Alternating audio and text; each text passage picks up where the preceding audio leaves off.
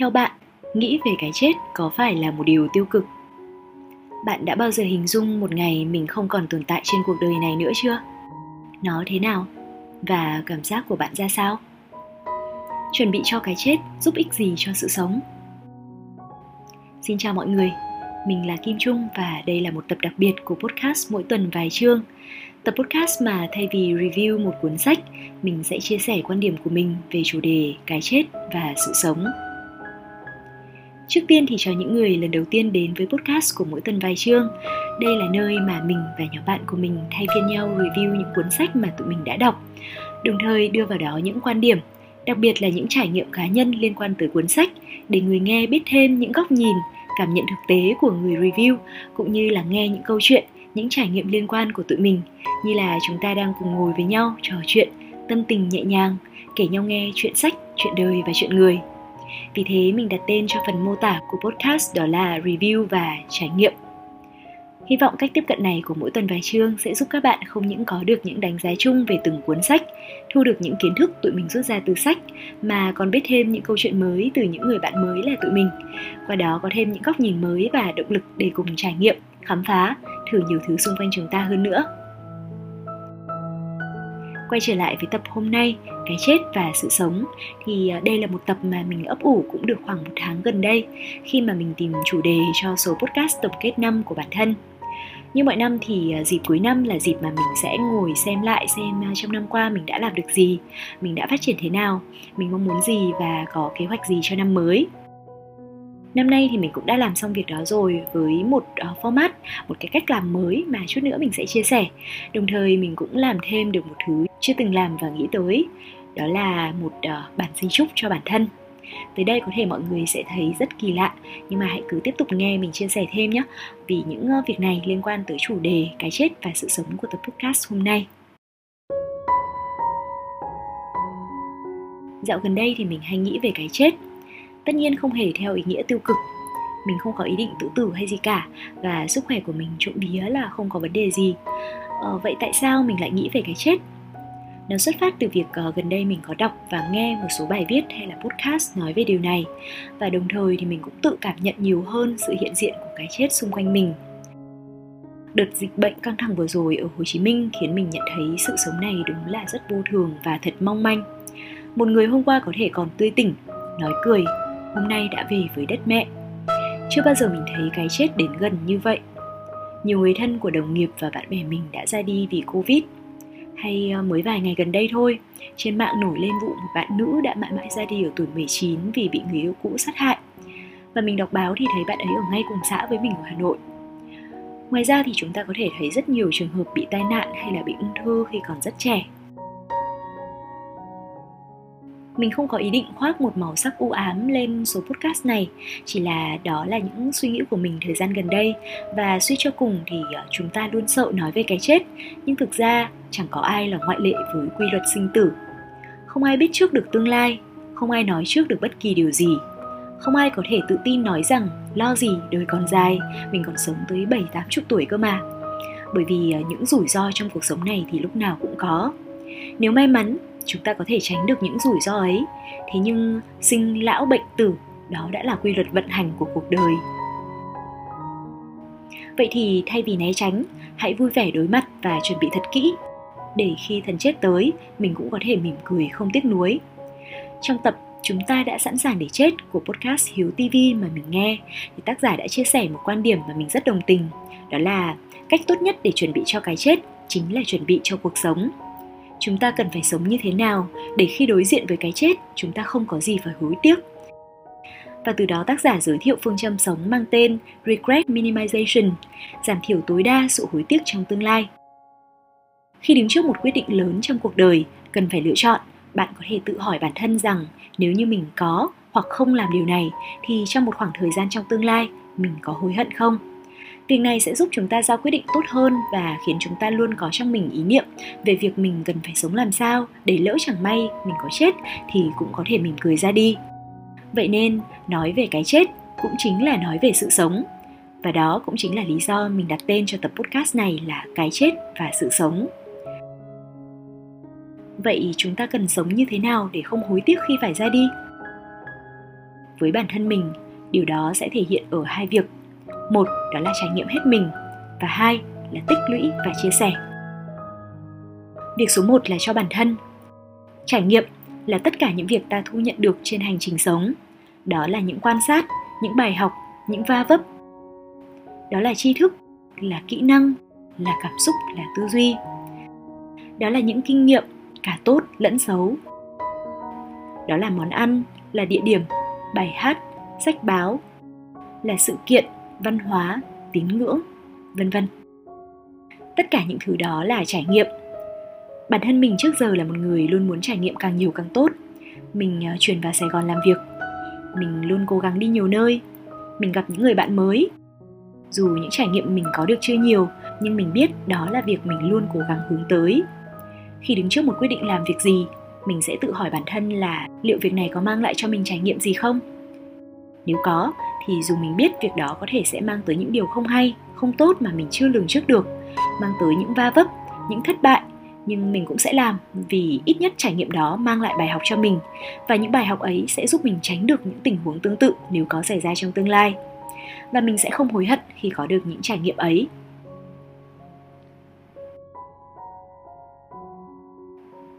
Việc số 2, tích lũy và trải nghiệm. Suy cho cùng cũng là cho bản thân, nhưng có hướng tới một mục tiêu cao cả hơn, đó là đóng góp một chút giá trị nào đó cho những người xung quanh. Mình thích quan điểm về cái chết ở trong phim Coco, một bộ phim hoạt hình rất nổi tiếng của Mỹ. Đó chính là con người chỉ thực sự chết khi không còn bất kỳ ai trên cuộc đời này nhớ về. Vì thế, với mình, để không bị lãng quên, khi còn sống, chúng ta cần phải làm những việc có ý nghĩa, có giá trị để lại cho mọi người – giúp đỡ gia đình bạn bè, giúp những người khó khăn hơn, làm thật tốt công việc hiện tại, luôn nghĩ tới những giá trị mình có thể đóng góp cho công việc.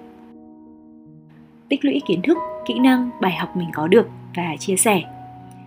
Nói tới việc chia sẻ, thực sự mình biết mình chẳng phải là người tích lũy được những kinh nghiệm hay bài học gì nhiều để có thể chia sẻ cho mọi người, nhưng đó là một mục tiêu để mình rèn luyện và phấn đấu mỗi ngày. Bắt đầu từ những việc nhỏ như là chia sẻ những gì mình học được từ sách mà mình đọc được chẳng hạn như là những gì tụi mình đang làm trong podcast mỗi tuần vài chương này. Đó cũng là một việc góp phần vào mục tiêu mà mình hướng tới. Hành trình vạn dặm bắt đầu từ những bước chân chập chững đầu tiên mà đúng không? Khắc ghi hai việc này, mình tin rằng đây sẽ là kim chỉ nam quan trọng cho bản thân trong hành trình chuẩn bị cho cái chết, giúp mình không hối tiếc khi tới lúc phải ra đi. Tiện gần đây mình có theo dõi một fanpage thấy có ý tưởng lập will, di chúc ngay từ sớm để đề phòng cho bất cứ trường hợp xấu nhất nào có thể xảy ra, giống như là lên kế hoạch cho mọi thứ, kể cả trong tình huống xấu nhất, không để bị động. Mình thấy ý tưởng này rất hay và cần thiết. Ờ, như đã nói ở trên thì chúng ta không thể biết được chuyện gì sẽ xảy ra và ngoài việc xác định cho mình kim chỉ nam để chuẩn bị cho cái chết không thể tránh khỏi thì việc lập di chúc là một phần giúp mình chuẩn bị khi cái chết ấy thực sự tới bình thường mình là một đứa rất là thích tracking theo dõi và hệ thống hóa lại mọi thứ trong cuộc sống của mình. Nên uh, tự nhiên mình nghĩ giả sử trong tình huống xấu nhất mình có làm sao thì uh, mọi người xung quanh sẽ rất bối rối. Rất nhiều thứ của riêng cá nhân mình mà chỉ có mình nắm mọi người không biết để xử lý. Vậy tại sao mình không làm một bản tổng hợp lại mọi thứ ấy của mình và nhờ một người giữ? Nó không chỉ là chuyện uh, tài sản vật chất vì nói thực là tài sản của mình đâu có gì đâu. Mà nó còn là tài sản số, như là tài khoản ngân hàng, bảo hiểm, tài khoản social media, mạng xã hội. Rồi còn là mong muốn của mình cho đám tang, hay những lời mình muốn nói với người thân, vân vân. Dù dĩ nhiên là mình không mong nó xảy ra ngay, nhưng chắc chắn là mình nên có một cái kế hoạch như vậy.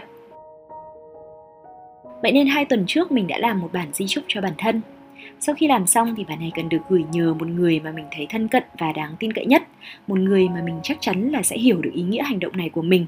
Và mình đã chọn được một người như thế, đó là một chị bạn rất thân của mình. Ờ, chị và mình thân tới mức có thể kể nhau nghe mọi thứ và luôn là người cross check cho nhau, tức là uh, review và góp ý cho nhau mọi việc, uh, từ việc uh, viết thư xin nghỉ việc cho tới thậm chí là viết thư chia tay người yêu. Quay trở lại với cái bản di chúc. Thì lý tưởng là sau khi làm xong di chúc nếu không có chuyện gì xảy ra thì bản di chúc ấy sẽ cần được chỉnh sửa mỗi năm cho phù hợp với tình hình thực tế hoặc sau một vài mốc thời gian đặc biệt nào đó tùy mỗi người. Mình tự thấy trải nghiệm lập di chúc của mình cũng có nhiều điều để nói nên ờ, muốn chia sẻ với mọi người trong tập podcast này. Đầu tiên, khi mình nghiêm túc nghĩ về việc lập di chúc cho bản thân thì mình đã research, tìm hiểu một số mẫu di chúc thông thường, đọc một số bài viết về ý nghĩa của việc lập di chúc. Lúc đó thì mình thấy hầu như tất cả các bài viết đều nói rằng lý do cần làm di chúc đó là khi bạn tới tuổi già. Có nhiều tài sản cần phải phân chia. Để tránh mâu thuẫn xung đột và để cho rõ ràng phân định tài sản thì bạn cần lập di chúc. Lúc đó thì mình thấy khá buồn cười vì à, đọc đâu cũng chẳng thấy ai nói đến chuyện lập di chúc khi còn trẻ và lập di chúc khi không có nhiều tài sản cả. Rồi mình đọc các bước để lập di chúc. Trong các tài liệu mà mình đọc thì à, chủ yếu có 5 bước cơ bản như sau. Một, đó là lập danh sách tài sản, bao gồm cả những khoản nợ nếu có hai là chỉ định executor là người giúp thực hiện di trúc. Người sẽ giúp thực hiện uh, phân chia tài sản và ý nguyện của người lập di trúc sau khi chết.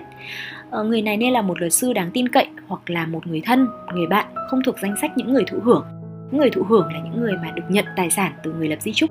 Và cũng nên có ít nhất hai executor xếp theo thứ tự ưu tiên để nếu người đầu tiên không đồng ý hoặc là uh, gặp vấn đề không thể giúp thực hiện thì người thứ hai sẽ là người làm nhiệm vụ này. Bước số 3 đó là lập danh sách những người thụ hưởng. Bước thứ tư là ký tên dưới sự chứng kiến của một đến hai nhân chứng. Và bước thứ năm là lưu trữ, in ấn và giao cho những người liên quan nắm giữ. Với năm bước này thì mình học và áp dụng 3 bước từ ờ, 1 tới 3 thôi. Với mình thì ờ, chỉ đơn giản là mình sẽ lập một bản di chúc và gửi nó cho executor là chị bạn của mình đề phòng khi có chuyện gì xảy ra thì chị ấy sẽ là người giúp thực hiện ý nguyện của mình là được còn ở bước 1 mình ờ, không chỉ lập danh sách tài sản vì như đã nói là mình đâu có tài sản gì mấy đâu ờ, ở bước 1 ấy, thì mình đã tự tạo một cái template riêng một cái mẫu di chúc của riêng bản thân mình ở trong file đó thì ờ, có 4 sheet, 4 trang. Một đó là thông tin tổng quan, gồm có thông tin cá nhân, tình trạng sức khỏe hiện tại, tên của ba người executor xếp theo thứ tự ưu tiên, mốc sự kiện trong đời mà mình muốn ghi chú, cùng với những đầu mục dẫn tới link của các sheet tiếp theo. Sheet thứ hai là danh sách gia đình và bạn bè. Mình liệt kê thông tin của những người thân cận nhất với mình là 8 người, trong đó có 4 người gia đình mình và 4 người bạn thân nhất của mình. Sheet thứ ba là sheet tài sản. Mình liệt kê đồ đạc cá nhân của mình kiểu như là laptop, ừ, xe máy, các tài khoản ngân hàng, tài khoản email, social media, hồ sơ bảo hiểm nhân thọ, ờ, rồi ờ, ước tính giá trị, liệt kê những cái giấy tờ vật dụng đi kèm với từng loại tài sản đó, ví dụ như là bằng lái xe, chìa khóa xe dự phòng, vân vân. Nơi cất giữ giấy tờ và vật dụng đó, hay là contact liên hệ. Và cuối cùng là thông tin ai sẽ là người thay mình giữ những thứ đó khi mà làm tới sheet này thì có một điều mình thấy rất hay, đó là mình phải dọn dẹp, sắp xếp lại hết toàn bộ đồ đạc, giấy tờ, từ bản mềm cho đến bản cứng, sao cho mọi thứ trở nên gọn gàng và dễ tìm, dễ thấy nhất như đã chia sẻ thì ờ, mình vốn là người quen sắp xếp mọi thứ cho hệ thống rồi. Nhưng khi mà đụng tới việc này mình thấy là mình có thể sắp xếp gọn ghẽ hơn nữa. Bởi vì nó không còn là cái việc sắp xếp cho mình dễ tìm, mà giờ câu chuyện đó là làm sao để người khác dễ tìm nhất. Sheet thứ tư trong file di chúc của mình mang tên My Funeral.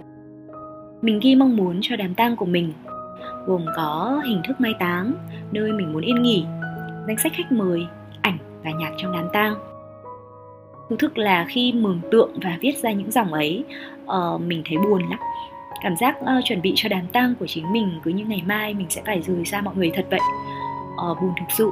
Nhưng mà điều khiến mình buồn hơn khi lập di chúc thì nó nằm ở sheet thứ năm đó là My words for my loved ones. Mình dùng sheet này để viết những lời cuối mình muốn nói với những người thân yêu nhất của mình tới giờ thì sheet đó mình mới viết được cho bố. Còn lại ờ, mình vẫn chưa viết tiếp được. Mình nhận ra là chỉ tới khi nó là những lời cuối mình viết cho một người thì mình mới dám viết hết những gì mình định nói. Mình buồn vì mình chưa dám nói hết những điều đó với bố. Mình buồn vì mình sợ. Mình sợ một ngày mình thực sự phải rời xa bố mẹ. Nhưng đồng thời mình cũng thấy biết ơn vì ờ, nhờ như thế mình biết trân trọng hơn những giây phút của hiện tại. Và mình sẽ tập nói dần những điều mình ghi trong di chúc một cách trực tiếp khi mà mình còn cơ hội. Vậy nên các bạn biết không? Lập di chúc tưởng như là một hành động buồn nhưng thực ra nó mang nhiều ý nghĩa tích cực lắm. Và phần thứ hai của podcast này thì sẽ mang màu sắc tươi sáng hơn một chút đó là việc uh, chuẩn bị cho sự sống. Sau khi lập di chúc thì mình hăm hở bắt tay vào việc tổng kết năm vừa qua của bản thân và lên kế hoạch cho năm tới. Năm nay thì mình làm theo một format, một cách thức mới. Đó là mình bắt trước video Same Interview của Billie Eilish, tức là mỗi năm sẽ trả lời những câu hỏi giống nhau để xem sự phát triển và khác biệt theo từng năm như thế nào. Năm nay là năm đầu tiên mình làm theo cách này. Ờ, mình đã tạo ra 62 câu hỏi cho bản thân, chia ra làm 13 nhóm Basic Info là thông tin cá nhân, sức khỏe thể chất, sức khỏe tinh thần, công việc, dự án cá nhân, phát triển bản thân, giải trí, bạn bè, gia đình, tài chính, trải nghiệm, sự phản tư, reflection, chuẩn bị cho năm tới. Dù 2021 là năm đầu tiên nhưng mình cũng có tạo ra một cột cho năm 2020 để mình điền những câu trả lời mà mình có thể điền được để so sánh. Quá trình tạo câu hỏi và trả lời giúp mình tự nhìn lại và có những đánh giá sâu hơn cho bản thân. Và mình tin rằng cuối năm sau khi mà mình trả lời lại 62 câu hỏi này thì nó sẽ cho mình thấy nhiều điều bất ngờ. Bây giờ có lẽ mình sẽ chia sẻ về những câu hỏi mà mình đặt ra cho bản thân để các bạn có thể tham khảo nếu cần nhé. Đây là những câu hỏi mà mình tham khảo từ nhiều nguồn cùng với những câu gắn với những mối quan tâm xung quanh mình nữa. Các bạn có thể nghe để tự xây dựng bộ câu hỏi cho riêng mình. Một, với nhóm câu hỏi về Basic Info, mình đã ghi ngày mình làm tổng kết và tuổi hiện tại của mình. Hai là nhóm về sức khỏe thể chất, mình có những câu hỏi về cân nặng, về số đo ba vòng, kết quả in body gần nhất ở phòng gym, tình trạng da, đã đi khám sức khỏe tổng quát chưa, mấy lần, có ăn sáng đều không và có uống nước mỗi ngày không, trung bình bao nhiêu lít, vân vân. Ba là nhóm về sức khỏe tinh thần, mình đặt ra những câu hỏi. Từ nào mô tả đúng nhất tâm trạng hiện tại của mình? Ba từ mô tả tâm trạng mình trong hai tháng gần đây. Điều gì khiến mình thấy sợ nhất ở thời điểm hiện tại? Điều gì khiến mình trằn trọc về đêm? Mình có ngủ ngon không? Tâm trạng khi thức dậy mỗi sáng. Có lúc nào mình cảm thấy insecure, không an toàn hay không? Mình có cảm thấy mất động lực với những gì mình đang theo đuổi, như là công việc hay các mối quan hệ. Mình có đang cảm thấy cuộc sống cân bằng giữa công việc, sức khỏe, sở thích, gia đình, bạn bè. Tưởng tượng cuộc sống của mình có bốn lò lửa, công việc, sức khỏe, gia đình, bạn bè, mình đang ưu tiên bật những lò nào? Trên thang điểm 10 hướng tới inner peace mà mình hình dung, mình đang ở level mấy điểm. Như đã từng chia sẻ trong số podcast đầu tiên ở tập review muôn kiếp nhân sinh, mình có nói là mình có một hình xăm ghi chữ inner peace mang ý nghĩa là sự bình yên trong nội tại. Mình muốn mình bình thản khi tiếp nhận mọi sự, dù đó là hạnh phúc, khổ đau, giận dữ, lo lắng hay hào hứng. Nên câu này là một câu mình tự hỏi bản thân để nhắc mình luôn nhớ tới điều này và rèn luyện mỗi ngày. Nhóm thứ tư là về công việc. Mình đặt ra các câu hỏi về công ty hiện tại là gì? Trên thang điểm 10, mình có hạnh phúc với công việc hiện tại hay không? 10 là hạnh phúc nhất. Tổng thu nhập mỗi tháng hiện tại. Thành tựu lớn nhất trong công việc mình đạt được. 5 là nhóm về dự án cá nhân, chính là podcast mỗi tuần vài chương này. Mình đặt ra những câu hỏi như kênh podcast hiện tại có bao nhiêu lượt nghe, có bao nhiêu tập, số người nghe trung bình trong một tuần. 6 là về việc phát triển bản thân, mình đặt ra câu hỏi thời lượng nghe podcast mỗi ngày của mình là bao lâu, đọc bao nhiêu cuốn sách, học bao nhiêu khóa học thêm là những khóa nào, rèn thói quen gì mới. Như trong năm nay mình đã có hai thói quen mới là tập luyện 5 ngày một tuần và làm podcast 1 đến 2 tuần một số. 7 về giải trí, mình đã xem bao nhiêu bộ phim, bộ phim mình thích nhất là gì, bài hát mình thích nhất, ca sĩ yêu thích nhất hiện tại. Nhóm thứ 8 là về bạn bè, mình đã hỏi ai là người mình có thể sẵn sàng kể mọi chuyện, từ công việc cho đến cá nhân. Ai là người mình tìm đến để xin lời khuyên? Ai là will holder, người giữ di chúc của mình? Bạn thân nhất của mình là ai? Mình đã quen thêm bạn hay là nhóm bạn mới nào? Hiện tại, mình đã muốn có một mối quan hệ chưa? Nhóm thứ 9 là về gia đình. Bao lâu mình nói chuyện với gia đình một lần? Bao lâu mình về thăm gia đình một lần? Nhóm thứ 10 là về tài chính. Tổng số tiền tiết kiệm của mình trong năm qua, tổng số tiền của mình gửi về nhà trong năm qua. 11 là về trải nghiệm. Mình đã đi bao nhiêu nơi trong năm? Điều gì đáng sợ nhất mình từng làm trong năm vừa qua? Trải nghiệm thú vị hay là mới lạ nhất mình có? Mình có mấy hình xăm, có thêm hình xăm nào không? Năm nay vì dịch nên mình mới chỉ đi được 3 chuyến, trong đó có một chuyến mang tới trải nghiệm mới lạ nhất trong năm của mình, đó là việc tham dự Bible Camp, một cái trại kinh thánh mà mình từng chia sẻ trong số podcast review về cuốn Muôn kiếp nhân sinh. Ngoài ra, khi Sài Gòn mở cửa trở lại hồi tháng 10 thì mình đã tham gia một buổi offline cho podcaster, gặp và làm quen với một vài người bạn mới, rồi tự trải nghiệm đi ba một mình. Đây đều là những trải nghiệm đầu tiên của mình và mình thấy rất vui vì có những trải nghiệm như vậy. Nhóm thứ 12 là về tự phản tư, reflection. thì à, mình đã hỏi là điều hối tiếc nhất của mình là gì? Thay đổi lớn nhất trong năm qua? Điểm khác biệt nhất bản thân đã làm so với năm trước? Thời điểm nào mình cảm thấy áp lực nhất năm? Kể tên ba điều khiến mình vui. Điều khiến mình tự hào nhất trong năm vừa rồi là gì? Điều gì là điều quan trọng nhất với mình ở thời điểm hiện tại? Ở phần này có một điều mình muốn chia sẻ với mọi người, đó là ở câu hỏi điều hối tiếc nhất trong năm vừa rồi của mình là gì? Thì mình nghĩ mãi và quyết định trả lời là mình không có. Thực sự mình thấy rất biết ơn mọi thứ mình đang có, biết ơn vì mình luôn có những người bên cạnh mình, gia đình, bạn bè, đồng nghiệp, và rất biết ơn những trải nghiệm mình có được. Vậy nên mình cảm thấy thực sự không có điều hối tiếc nào cả. Mình trân trọng mọi trải nghiệm từ tốt đến xấu. À, còn với câu điều khác biệt nhất bản thân đã làm so với năm trước. Nếu như ở năm 2020 thì đó là việc mình nhuộm quả tóc hồng chóe lóe. Thì 2021 đó là mình đã tự lập podcast riêng và đã đăng ký đi học nhảy. Tất cả những việc này thì mình đều thấy rất thú vị. Cuối cùng, nhóm thứ 13 đó là phần nhắn nhủ cho năm tới. Mình đã tự hỏi rằng điều mình muốn học nhất trong năm mới là gì? Những mảng mà mình mong muốn tìm hiểu trong năm tới. Và lời khuyên nào cho Kim Trung của 2022. Đó là toàn bộ 13 nhóm câu hỏi cho bản thân để tổng kết năm và lên kế hoạch cho năm mới. Mình hy vọng rằng những chia sẻ của mình trong tập podcast hôm nay có thể giúp bạn điều gì đó, ít nhất là giúp bạn có thêm một góc nhìn, một quan điểm khác về cái chết và sự sống, hay đơn giản chỉ là vài chục phút ngắn ngủi vừa qua bạn đã có một người bạn ngồi bên, chuyện trò cà phê nhẹ nhàng, giúp bạn thư giãn thoải mái 2021 sắp kết thúc rồi và mỗi tuần vài chương sẽ còn một tập cuối cùng chốt năm về chủ đề dọn nhà cũng như là dọn dẹp tâm trí. Các bạn đón nghe nhé. Thay mặt team podcast mỗi tuần vài chương, mình cũng xin cảm ơn tất cả mọi người đã lắng nghe và ủng hộ tụi mình trong suốt thời gian qua. Mình thực sự không thể ngờ là mỗi tuần podcast của mình có gần 1.500 lượt nghe đều đặn và khi xem video tổng kết podcast năm 2021 mà Spotify làm cho podcaster, thì mình thấy có phần thống kê là hơn 300 bạn nghe podcast của mình nhiều hơn các podcast khác. Trong đó có hơn 100 bạn nghe hầu hết các tập mà mỗi tuần vài chương đăng tải.